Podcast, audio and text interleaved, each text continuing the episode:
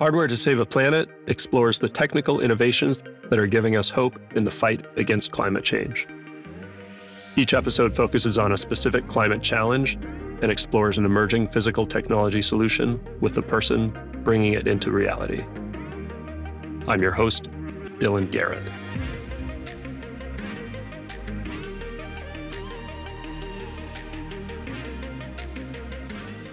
Hello, and welcome to Hardware to Save a Planet.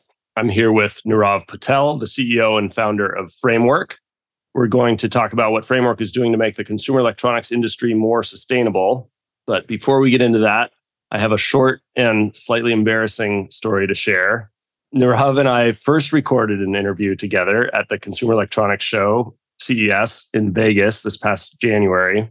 We did it in front of a live audience full of product design experts from Synapse and our clients and friends. It was so awesome to see how impressed everyone in the audience was by Nirav's story. They were cheering and applauding. There were tons of questions after the interview. Nirav was even signing autographs afterwards. and the embarrassing and very sad part of the story is that we had hired a professional audio company to record the interview so we could put it up as a podcast afterwards. And somehow the audio quality turned out to be so poor that we couldn't use it, which was just devastating. So Nirav has very generously offered to do it with me again today. I'm really thankful for that because I love what Nirav and Framework are doing. The reason we chose Nirav for our CES episode is that we can talk about how the consumer electronics industry is impacting the planet and how we can evolve it to be more sustainable. This is a really important piece of the climate change puzzle. I'll share some stats to help quantify it. On average, a person born in 1980 will generate around 500 kilograms of electronic waste in their lifetime. Only about 17% of that e waste is properly recycled. From a greenhouse gas emission standpoint, if we just look at laptops and just manufacturing and shipping a typical laptop, which weighs one to two kilograms, that generates about 330 kilograms of CO2. And every year we make somewhere around 300 million laptops. So that's about 100 million tons of CO2 every year just from manufacturing and shipping laptops, which is roughly equivalent to the annual emissions of all cars in the state of California. So this is a big deal. By no means do I think we shouldn't have consumer electronics at all, but our best lever to improve their impact on the planet is to reduce the number of them we use and make in the first place which is where Nirav's company framework comes in. Their first product category is laptops, and they've designed laptops to have a longer useful life. They're designed to be easy for anyone at home to repair and upgrade, so the product doesn't need to be replaced nearly as often. It's a really impressive piece of hardware. Time magazine called it one of the best inventions of the year, and it gets rave reviews online. To introduce Nirav quickly, he has been on the inside of some of the most impactful consumer electronics companies of our time, including One Laptop Per Child, Apple, and then founded and led the hardware team at Oculus prior to the acquisition by Facebook. He's a self described hacker and dreamer, and I'm really inspired by what he has built. He's also the kind of guy who will re record a podcast episode just because the host screwed up the recording the first time, which I think says a lot about his character. Nirav, it's really an honor to be doing this with you. Thank you for joining the show again. Thanks, Tom. Appreciate it. Oh, I'm glad to be here. I feel like we're old friends already at this point. Yeah, but really, it was a lot of fun doing the Q and A in front of a live audience. I think it was an amazing experience to have. I'm uh, definitely happy to do it for a recorded audience as well. Awesome. It will live on in everyone's memories. I got to say, I was a little jealous that I was not asked for my autograph after the show back in Vegas. Yeah, was that a first? yeah, that was a first request. Okay. At first, I thought maybe somebody was like suing us. I had to sign a release or something. but no, it was actually someone who was just excited about what we're building. Yeah, yeah. No, I mean, the excitement in the room was really tangible. That's one of the biggest bummers about losing that recording is just to see how stoked people were about what you've been able to accomplish. But I'm glad we'll get to tell this story here. So, just your background a little bit. You did your undergrad at Carnegie Mellon in electrical and computer engineering. Then you spent some time working on the One Laptop Per Child project. And I just find that interesting and maybe a coincidence. You can tell me that it is another time in your career when you've worked on sort of this trend bucking laptop project. So I was wondering if you could share with people who aren't familiar what that project was all about. Yeah, sure. So the One Laptop per Child project was actually really, they were very careful to emphasize not a laptop project, but an education project where the laptop was just the tool. But it was this sub $200 product that infamously, just was kind of originally pitched as being a $100 product, but never quite got there. That was purpose built for being able to send into the developing world, deploy into classrooms of children who had never used a computer before, and enable teachers and schools to be able to really level up their ability to provide access to tools and information that would just never otherwise have been possible. And my part of it is actually that I joined as what was called Google Summer of Code, which actually Google is still running, but it's a way for Google to basically fund open source and nonprofit organizations to hire college students to come in and work with them for basically a summer and create some interesting projects. And so I actually got funded by Google to go and work with one laptop per child and build software to enable the webcam that was built into this neat little laptop. And of course, part of the relevancy there and kind of the thread going through to framework is just this interesting idea of resetting what a computer can do. And for one laptop per child, that was really like, let's ignore the idea that computers need to be these big, serious, expensive machines that are designed for adults that can never reach a price point where you could send container loads of them into school system in a developing area. And instead, actually just think through them as a tool. What is this tool for? It's for education. Let's build it for that purpose. And the end result was this really interesting, charming little green portable machine that was had little ears that flipped up for antennas. It was just a fun little computer, and it kind of just like brought about a level of of just like enjoyment, basically like raw enjoyment in this experience, not only for the children who got to use them, but also for even the people creating stuff for them. It had a little hand crank on it too, right? Or maybe that was an option. Originally, yeah, originally it was like another one of those weird, like infamous things that stuck right from the beginning. A hundred dollar laptop that has a crank to power it up and it never quite reached $100 and never quite shipped with a crank. Oh, it never got the crank. okay. Yeah, it really captured people's imagination. Okay, cool. So after that, you worked at Apple for a few years and then you built the Oculus hardware team and the Oculus hardware through the acquisition in 2014. And then you stayed on at Facebook for another five years. So my question about that is you've spent some time inside these kind of major consumer electronics companies. What did you learn from being inside those companies about the consumer electronics industry that motivated you to start Framework? Yeah, sure. I mean, it's kind of this like banality of evil kind of thing where it's like these companies are not filled with evil people who are like conspiring to figure out how to make your products not last as long. It's just like everyone's incentives are aligned around specific things that oftentimes don't align for what's good for the environment or what's good for the end customer. And in computing or really consumer electronics generally, this very core optimization is let's maximize the number of products that we're selling, which sort of inherently goes against the idea of minimizing waste or for consumer maximizing the length of time that you can use a product. Because for that company, they're optimizing for how can we sell as many units of this thing as we can, not necessarily how do we sell this thing to someone and let them use it for as long as they possibly can, which is the thing that would be aligned towards reducing waste, reducing environmental impact. I'm excited to talk more about how you get out of that kind of mindset. I think first I want to hit on what are the sort of, from the perspective of climate change or the environment, the planet, what are the impacts of that way of thinking that the consumer electronics industry has had on the planet? And I, I shared some quick stats, but I'd love to hear kind of from your standpoint, what does that look like? Yeah, it's really just broad inefficiency. It's this kind of interesting thing where end to end, it's an inefficient model to have to build products in a way that you're not designing to last. Where if you're, for example, building a laptop or you're a laptop company that's refreshing your product portfolio every year or every two years, you're going through an entire R&D process. You're building up all these units that are only for testing and prototyping and bring up a production environment. You're spinning up new tooling, you're spinning up manufacturing lines. You're doing this over and over again to build these effectively disposable products. And of course, for consumers, you buy those products one off and you use them and you hope that they last, but then parts of it start to wear out and break and you set it in your drawer of shame of dead devices and you buy another one.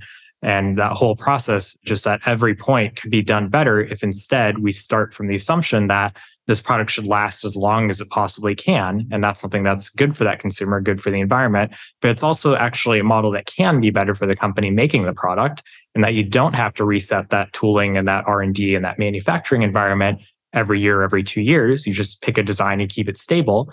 And it works well for that consumer too. And that they buy that product knowing that this thing is going to continue to get support and continue to get repair parts and upgrade parts and customization parts. So that when you're buying that product, you're not just buying it once and hoping it lasts, you're buying into this ecosystem knowing it'll last. Right. So a big part of the problem ends up being because they're designed this way, one thing in, on your laptop breaks your or becomes obsolete you need to upgrade the speed or the storage capacity or something and the whole thing gets tossed and replaced with something new yeah exactly and the interesting thing for notebooks especially is that it comes from this place in computing which historically has been this modular and upgradable category and even today with desktop computers it's one of the few places that as a consumer you can buy a product that you actually can continue to update and improve and customize over time to suit your needs but notebooks over the course of a couple of decades have really gone from that place where they have been relatively open, relatively modular, to this place where they're almost as locked down or maybe just as locked down as a cell phone is, where everything's soldered down, everything's glued together. There are no upgrade opportunities. You have to just buy a whole new one and put the old one in the drawer. Yeah, it's true. I actually remember my first laptop, I upgraded the RAM and it was really easy. I don't even know if I could do that easily on a MacBook today. Is that Definitely not on a MacBook. There are still other, there's still some brands that do have replaceable memory, but that is almost the limit of it. Memory in some cases, memory and storage. But being able to upgrade a processor, for example, which is something you can still do on a desktop, is just totally out of the realm of possibility on notebooks until we brought in the framework laptop. If we think about kind of the life cycle of a laptop, there's the manufacturing, there's the use of the product itself, and then kind of end of life and what happens to the materials and everything when it's done. From the perspective of the planet, where do you think the biggest kind of opportunities for improvement are in those three stages? It's really thinking about how that user uses that product. And like you started off with, lengthening the time that they can use that product is the thing that stretches out that impact across the entire range, whether that's the impact of manufacturing, the impact of transportation, or the impact of end of life making that product last longer stretches out, basically amortizes the impact of that activity over a longer number of years. And as you think about it on a longer time scale, means that fewer of those things need to get made and the environmental impact is smaller. And we also just generally think about it really end to end in how we develop our products. So we develop our products to be upgradable and repairable so that users can use them for longer. But we also think through things like material selection, maximizing the use of post consumer recycled plastic or aluminum, making sure that's easy to disassemble at end of life so that it can be reprocessed back into raw materials that can then be recycled into, into other products. And also, even things like making sure that some of the most environmentally impactful parts of the product, like, for example, the processors, where there's just a substantial amount of energy that goes into manufacturing something like a processor, can continue to be used even outside of the laptop. So when you buy your framework laptop and a few years down the line, you decide, I need more performance, I'm going to buy a new mainboard. You can do that and swap in that mainboard instead of needing to buy a whole new laptop. And now your laptop's got the latest and greatest technology, but that old mainboard is still perfectly functional. And so we do things like we've created a 3D printable case that you can drop that mainboard into. And now you've got this second little PC that maybe helped offset some other purchase that you otherwise would need to make. Yeah, give it to the kids or something. Or yeah, yeah, that's so awesome. You, uh, what was the term you used? The banality of evil. Yeah, I don't know if that's actually an appropriate use of that, but I felt like it, in the moment it made sense. Yeah, no, I love it, and so I've been thinking about that because it strikes me that I know a lot of people who have who work developing products at Apple and Facebook other companies like this. And individually, I think they want to do the right thing. They would be listening to you and nodding their heads vigorously, saying, This is the right way to do it. So, can you help me understand? You've been inside some of these companies. Like, what is it exactly about taking those people who want to do good things and putting them in that setting that makes it hard to make these kinds of things happen? Yeah, it's really what you're optimizing for as a business. When you're building any product, any product at all, but consumer electronics specifically, you're just balancing this just enormous array of trade-offs when you're thinking about your industrial design or supply chain constraints or what's mechanically possible or what's going to have EMI or ESD issues, what is going to cost too much, what's going to weigh too much, what's going to have challenges around material sourcing. And there's like the list goes on and on and on.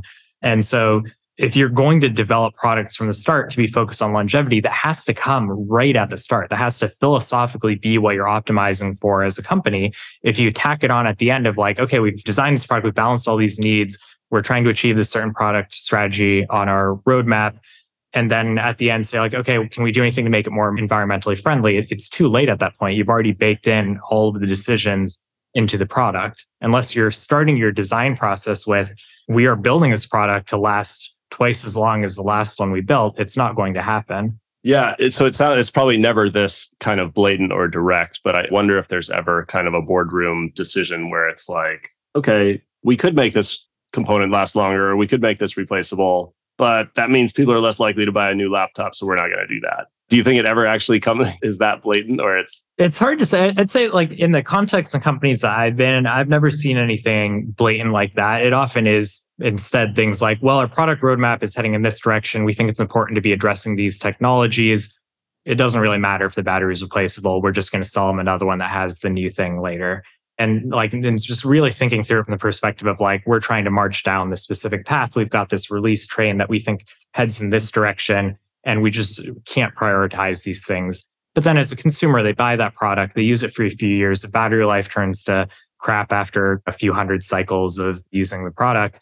And that user's looking at this and thinking, like, what is this? Why is this battery glued in? This is crazy. I want to use this product. I just can't do it. I don't really want to pay another $500 for another one, but you're forced to. Yeah.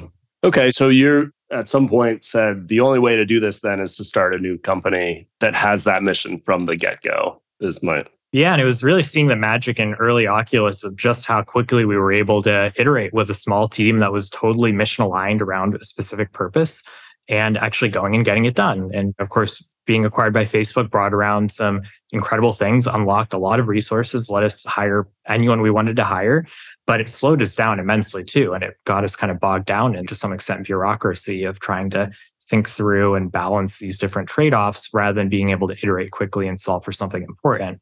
And so with Framework, I knew I needed to get back to a small team to address this problem and to be able to address and iterate on it quickly. Just quickly on that point about Facebook bugging me, I think last time we chatted, you you gave some numbers of sort of your first product iteration, yeah. Um, pre-acquisition and post. Remind me what that looked like. Yeah, so we built the first, yeah, the Rift DK1, the DevKit 1 was like a six month program, which if you're somebody who's built hardware products before, you probably think six months. Like, right. are, you, is that, are you sure? Insanity. And even now, like looking back on it, thinking back on it, like it's not even clear how we were able to do that, but we actually did do. And really, the actual reason is because we were focused on building a tool that served a specific interest. It wasn't we need to build a polished consumer product. It was that we need to prove it's even possible to create VR content at all. And so the purpose of that is like, let's create this thing that lets developers and tinkerers start to play with this technology that's like coming back in a way that it hasn't been done before and make sure that that tool is super accessible and we get it to them as quickly as we can. Because the important thing is to learn what's possible, what's being created in VR, what can be created, what sticks and what doesn't, what works and what doesn't work, and then be able to use that information to go and iterate again quickly. We did it and we did iterate it again quickly. And so the second dev kit was like a 12 month cycle and it was like a substantially more complex product, but we still did it in that short period of time. And then we got acquired by Facebook and of course started to build our first consumer version, the Rift, the eventual consumer version that we shipped. And then that went from like team of a handful of engineers building a product in 12 months to several hundred people building a product in three years, oh, which is probably folks who, again, who have built consumer electronics for like sounds, okay, yeah, that sounds familiar. But then again, in framework, we started in January 2020 and 18 months later in the middle of a pandemic, we shipped the framework laptop, which is this polished, fairly complex product. Yeah. Actually, I have to call out when you said that in front of the live audience, at CES. I feel I don't know if people were actually like standing up and applauding, but people were like, "Whoa!" Like this laptop was like your first iteration was 18 months after you started the company. It was in the middle of a pandemic, like that. Just to kind of show how unusual and impressive that is. It was pretty cool to see the crowd's reaction to that. Yeah, that was fun. That was the moment when I knew, oh yeah, this is a crowd of engineers and product designers. like they, they, they. Yeah, they know what you're talking about. So the kind of core mission to make a product last longer makes sense for the environment. I think what's really interesting is how do you make that make sense for your business? Because one way to look at that is your goal is to sell fewer products to each customer than your competitors do. So, how do you kind of balance those things and how do you make that into a, a good business? Right. Yeah. So I shared before is that you know our business model is that we go into two hundred billion dollar categories and turn them into one hundred billion dollar categories and actually make it work for us, which is you know never something you'd ever like. No CEO is supposed to say like we're going to enter a category, we're going to shrink this category. It's going to be great. That is explicitly our business model, and really it works for us because we're counter positioned against the incumbents in the space. It's an incredibly mature category where these big players and their business model is that they make revenue on selling new products. And so for us to go in with zero market share to start with and say, well, we're also going to sell products, but we're going to make them last twice as long. It's okay for us because we're starting from zero and zero revenue initially, and everything is positive from there. So we're taking away market share and we're turning it into market share that is monetized over this longer time period instead of focused on the new product revenue. And for the incumbents in, in the space, it's just really hard for them to chase us down that same path because they would have to take their existing revenue, which is substantial, and look at that and say, we're going to cut this in half uh, like no board is going to go, you know, the CEO right. goes to the board and say, we're going to cut the revenue in half on our five year plan. That board is going to boot that CEO out and get another one in. Right. But again, it works for us. Our business model is explicitly that we're going to capture that market share and we're going to treat it differently. Yeah. I hadn't thought about it that way, but that's sort of an inherent defense built into your business model. Is the competitors will never want to do what you're doing. because, Absolutely. Yeah. yeah, that's pretty interesting.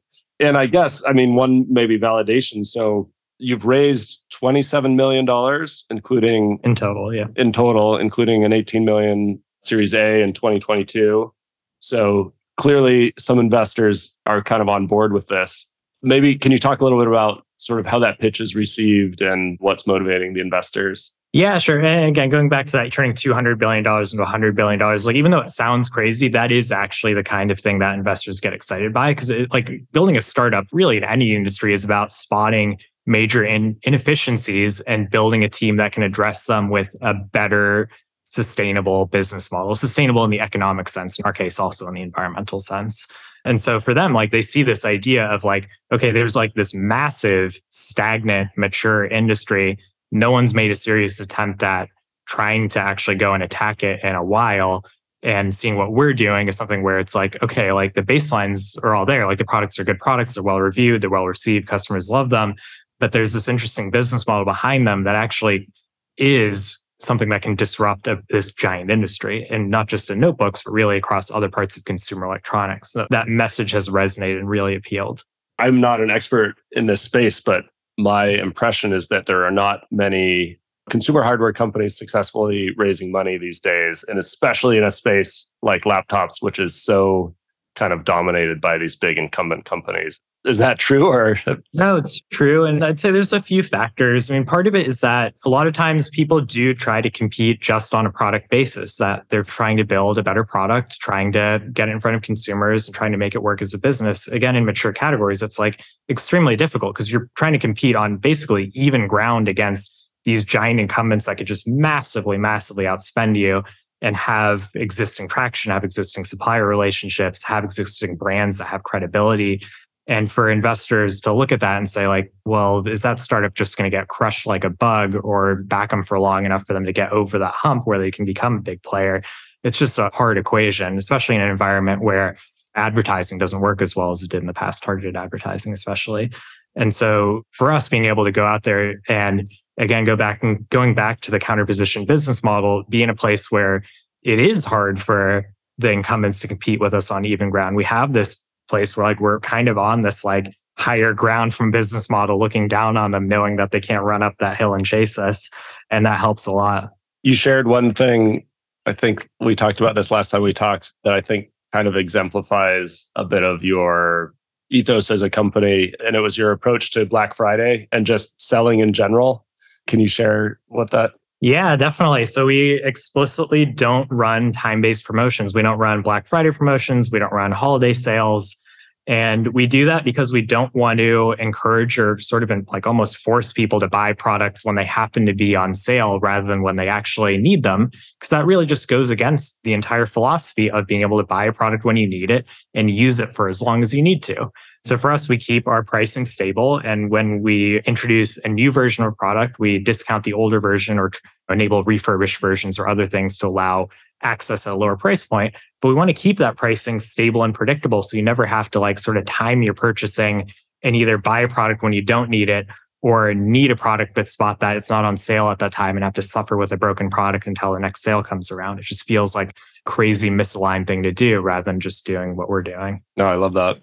Thinking about your kind of growth a little bit, I imagine, and maybe audience sequencing, I imagine your first customers are going to be people who feel comfortable buying a laptop that they know they'll be able to kind of get under the hood and replace things and stuff as you grow to kind of shrink that total industry at the scale we're talking about, I mean, it's this huge industry. How do you see your customer base evolving to include people like my parents who have never been inside a computer before or just sort of mainstream audiences? What do you think that looks like? Yeah, definitely. And one interesting thing that we're finding is that for the like the smaller number of folks who have don't come from this tinkerer, maker, or engineering background, but are still buying our product because they heard about it from someone or they saw a YouTube video and it appealed to them we're finding that actually it's really mostly a mental barrier of being able to look at a product and think of it as something that you can open up, that you can replace a part on.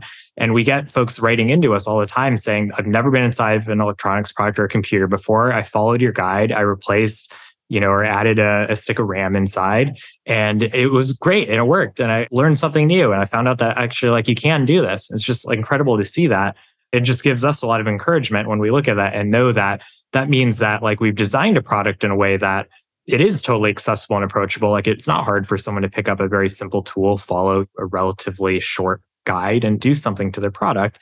And so then it's more of just a matter of getting the awareness out there and giving people these opportunities to open something for the first time and unlock that part of their mind where they get to now start to see these types of products as being things that are mutable that you can get into and modify. I have a little story about this you know this story, but I'll share it for everybody else. I will forever be an evangelist of how easy it is to open up Framework laptop and replace parts because so I ordered a laptop. I ordered one of your laptops back in December. It showed up at my door and I kid you not, like literally within 15 minutes of us pulling that box in the house, my four year old daughter had opened the box. And by the way, the packaging is like really nice and really great packaging. But she had opened the box and taken that one tool. You ship every laptop with one tool, a screwdriver. That's the only thing you need to replace or repair anything laptop. She had taken that, and with very little guidance from me, in 15 minutes, she had the thing opened up and was like, like able to take parts out, and we were looking at and talking about what different parts of the, of the computer do.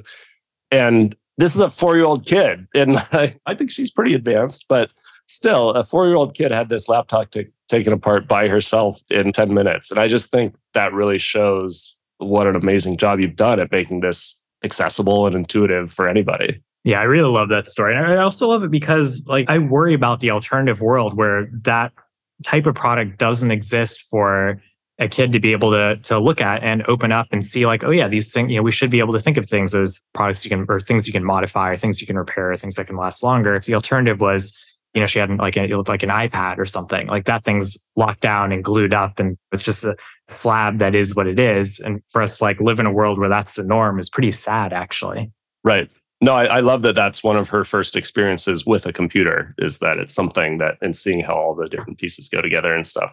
The other story I have, and this keeps happening as I tell people about framework, because I keep talking about you to my friends, and many of them are in the hardware development industry, veterans of hardware development I describe it's a laptop anybody can repair at home. All the components are socketed, which means they're they're not soldered down. You can kind of plug them in, in and out.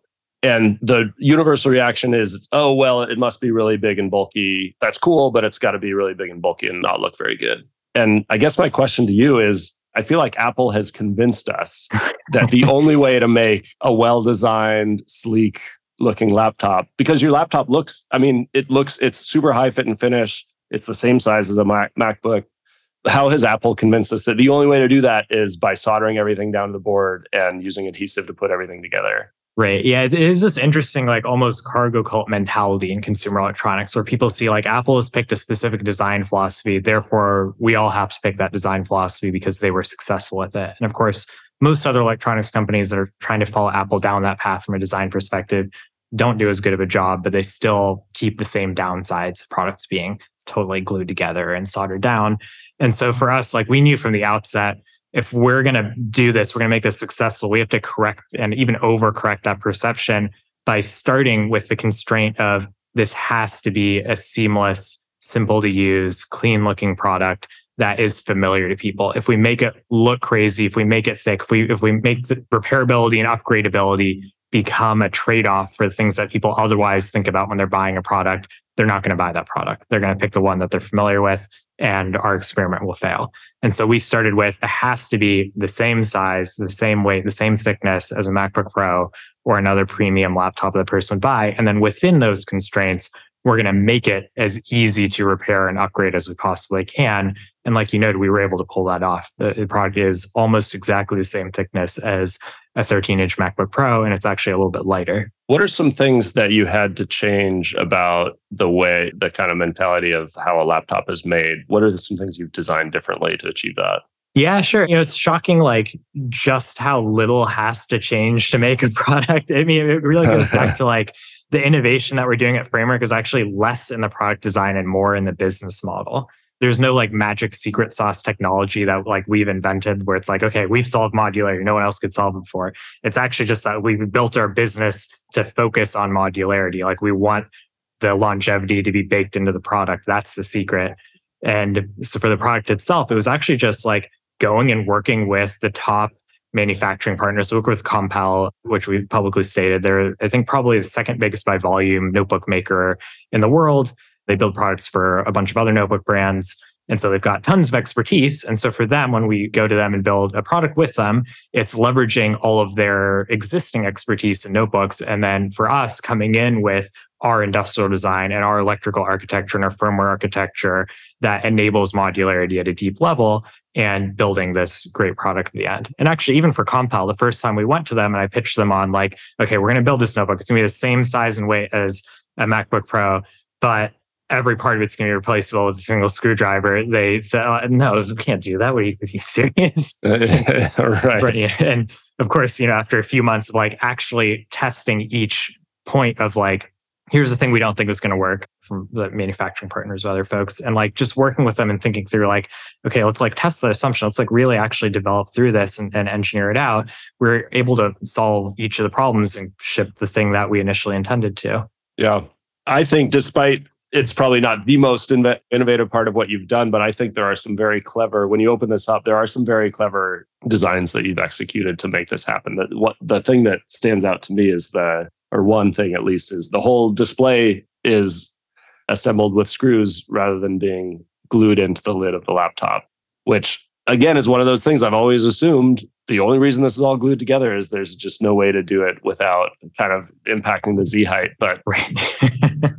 You pop your bezel off. It's magnetic on the framework laptop. It exposes these screws. You can just kind of undo the screws and pop the display out. No, you're right. Yeah, and I don't want to undersell it. You're right. Like there actually is quite a lot of like clever design and engineering work that we've done. We've got like a really killer industrial design and engineering team and framework. And again, like as I think folks often note, like the simpler and more seamless a product looks, actually, the more complicated it was to make it that, that seamless and, and simple. And so, like, even the display replacement, like the fun thing that we did there is like think through, okay, well, let's, how do we make sure we don't have to glue in display? And so we designed a system with brackets where the brackets are fastened into the top cover of the laptop. And then instead of gluing that whole stack together on top with a bezel or cover glass, we actually just designed the bezel to be magnet attached, which opened up this other interesting possibility of color customization. And so you can actually unstick the bezel, which is actually this fun thing to fidget with sometimes, and swap it for different colors if you want to personalize your laptop more deeply. So it sounds like this relationship with Compal is a really key part of your development strategy. My understanding is, especially somebody like them who builds laptops in super high volumes, I would guess, how do you get somebody like that interested and motivated to work with a company like Framework when you're just getting off the ground? Right. That is a real challenge. We've been able to do it. We have a great supply chain team as well. Uh, part of it is just finding companies that find your strategy interesting. That, and that applies for any type of partnership, whether that's a supplier or a different type of partner. It's that when you're a startup, you have to find people who believe in your strategy, much in the way that you have to find investors who believe in your strategy, because they know that in the first year, or even the first couple of years of working with you, they're not going to make any money. They might, in fact, lose money on having worked with you. It's going to be opportunity cost, if nothing else. Exactly. So they have to believe in the vision. They have to believe in the business model. They have to believe in the team and it being something that they can help grow with. And it works. And that they've seen it work in the past. Just about any manufacturer out there has had relationships before where even when that manufacturer themselves was smaller, they found the right customer that was getting started and they ended up growing together in some new category. And it's a model that tends to work. And so even with these big mature manufacturers, they still have the mindset of like, let's find the next promising customer to work with who we know has this potential to grow and help them grow and be the ones to help them grow. I have heard that working that model, it can be hard. Somebody's built a ton of different laptops in their time. And to your point, they said, this isn't possible I'm curious how you help to get the engineers on the Compal team over the hump of that. This isn't possible. How do you convince them to push the envelope and try things in a new way? What does that process look like? Yeah, I mean, really, it's like any other type of product development. It's you get in front of a whiteboard, engineer to engineer, ID person to ID person, and just work through a problem and whiteboard it and see, like, okay, where is the actual constraint? Is there anything else we can do to get around that constraint? Can we make a trade off somewhere else in the system to make some other parameter work better? And you just do that in parallel across 100 different things to make a product converge. And during the pandemic, are you doing this over Zoom? Did you have people on site with Compal or how did that work? Yeah, it was kind of a combination. So our lead industrial designer, Nick Chen, who's a really great designer, is actually based in Taiwan. I'd worked with him in the past when I was at Oculus and he was actually at Lenovo. We did this co-branded VR headset uh, across the two companies. And so, actually, in I think it was March or I guess it would have been February 2020, we brought him onto the team. And we were actually doing like a workshop on site at Compal when stuff started to hit the fan. and we we actually couldn't get into Compal headquarters anymore by that point. So we they like booked a cafe next door where it's like we're secretly meeting the, the engineering team. And then we got like one of the last flights out before they closed the border. That's crazy. This is a question from the Q&A after we did this in Vegas that I liked. So Google has famously tried to do this with what they called Project Ara modular smartphone. Similar idea at least is my my understanding, but for a smartphone. What in your mind what do you think that went wrong because that never got off the ground? Yeah, and it was conceptually this super interesting product. So it was this smartphone that came out of this project called Phonebloks, and it also came out of sort of an internal project in Motorola ATAP, which became Google ATAP where it's a phone that has these basically magnetically, and I think they eventually use like a memory wire based thing as well, attachable blocks that, that attach to the back of the phone, change the functionality, add capabilities, add performance. And then result again was just this very, very conceptually interesting product, but it didn't really work as a product. It goes back to your earlier point that the default assumption is modularity is going to result in it being this thick, crazy, weird product.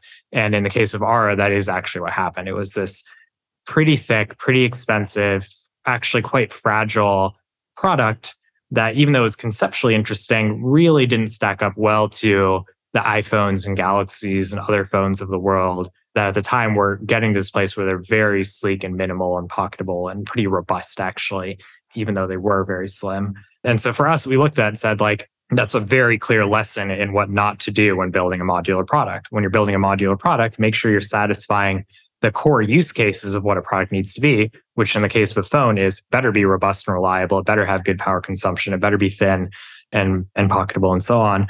And for us, for a laptop, we looked at and, and looked at the same things. Like, well, we, when we're building a laptop, it has to be as easy to put into your bag and walk away with as as it is for a normal laptop. We can't make modularity mean it's thick and heavy or fragile or other things. Yeah, you've done a really good job kind of setting those core fundamental priorities of your product that everything else has to work around. I'm sure you've thought about this. Do you think it's possible to do this with a phone? I think we, are seeing some interesting examples. Like even Fairphone in Europe has this smartphone that is easier to repair. It's easier to replace the battery. It's much easier to access some of the internal components than it is for something like an iPhone or a Galaxy phone or another high end phone. And yet it is just a, a good usable smartphone in day to day use. So like the proof is there that it is possible to do this.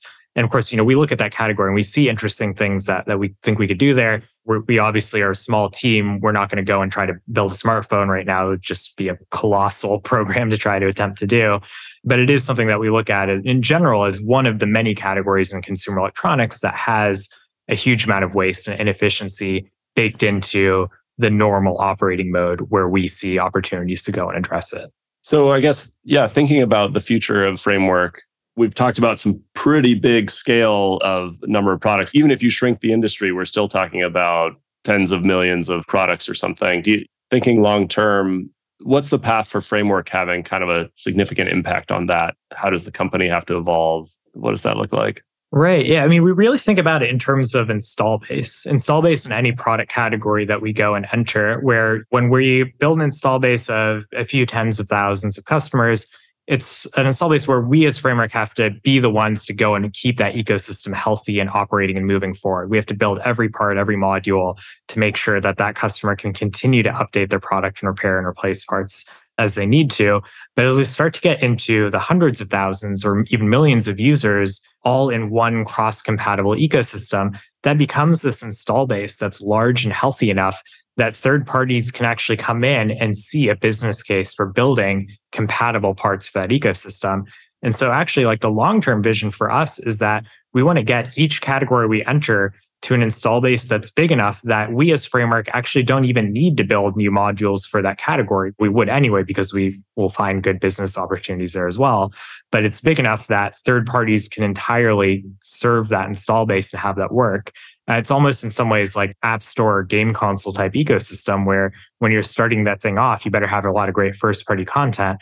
But by the time you're a few years in and you have this really great healthy install base, all of these developers and publishers come in and create content to serve that install base. And the customers and the creators both end up well served in that model. Yeah. Do you think also that your competitors or the incumbents in these spaces will see what you're doing and start to i mean we've talked about how hard it is for them right, to come yeah. in this direction but do you think that'll start to happen or that even like regulators will see you're proving that it's possible so regulation will force more of this to happen or anything like that yeah, I do. There's a few factors here. I do think that we're starting to see regulations come into play around right to repair. There was a bill that was passed just at the end of last year in New York that's going to start to enforce some aspects of making parts available and documentation available. Was watered down a bit at the end through some lobbying from the tech industry, but it's actually, there's still parts of it that are going to be effective. So that'll start to change things a little bit in some categories in consumer electronics. I think we'll also see some of our competitors start to like experiment, not necessarily with product longevity, but with at least like messaging some aspect of like designing a product to be easier to repair, you know, in part because they're forced to. So might as well turn it into a marketing story if you can. And then finally, eventually, as we continue to capture more market share, it'll become inevitable that eventually they have to just swallow the poison, you know, the bitter pill and go and change their business model. We hope to see that, even though obviously means that we would finally have direct competition. It's something that's better for consumers and also, of course, better for the environment. So it's something we'd love to see. How will you select which categories to tackle next. And I'm guessing you're not, you can't tell me what you're going to do next. Yeah. sure, sure. Correct me if I'm wrong, but what do you think about in terms of selecting what's next? No, that's right. Uh, we do, again, we look across consumer electronics, we just see almost any category has some opportunity to enable longevity or modularity or customization. But we really try to sequence it in terms of what we think is most achievable for a, a, small team and will generate the best return on investment. And so as we looked at notebooks, we saw a very obvious category where there's a clear customer base that wants to be able to upgrade and tinker and modify their machine, people who come from the PC space. But the industry has moved away from what those customers actually wanted. And so we saw as a clear opportunity to go in and just build the thing they want anyway and build it in this business model that, that ends up working out. And so when we look at other categories, we look for categories, especially that there is just an enormous, mature, in some cases, stable or stagnant category where there's a segment of that category that is a bit of an enthusiast base or a tinkerer base where we can start with them, where they understand immediately, even from like a single picture or a single, a few lines of text about what we're doing, what that product is, why it's important and why they want it, and then be able to grow the install base off that kind of initial kernel. Makes sense. Well, I'm excited to hear hear what you choose next. sure. okay. Last few closing questions. How optimistic or pessimistic are you about the future of our planet and why? Sure. Yeah. I mean, I'm an optimist by nature. You kind of have to be if you're starting a company, maybe even especially in the hardware space. Otherwise, you just you just wouldn't do it. But I am optimistic, especially looking at uh, folks in, in younger generations who are looking down the line at their life and seeing a planet that's not in great state and not heading in a great direction and actually taking action against that. It's the action that makes me optimistic and seeing really number of especially startups in different industries going and taking on the incumbents head on with models that are better for consumers and better for the environment. And i think history has shown that when you build the things that people want you tend to be able to gain traction and market share and incumbents either evolve or they die. I love that.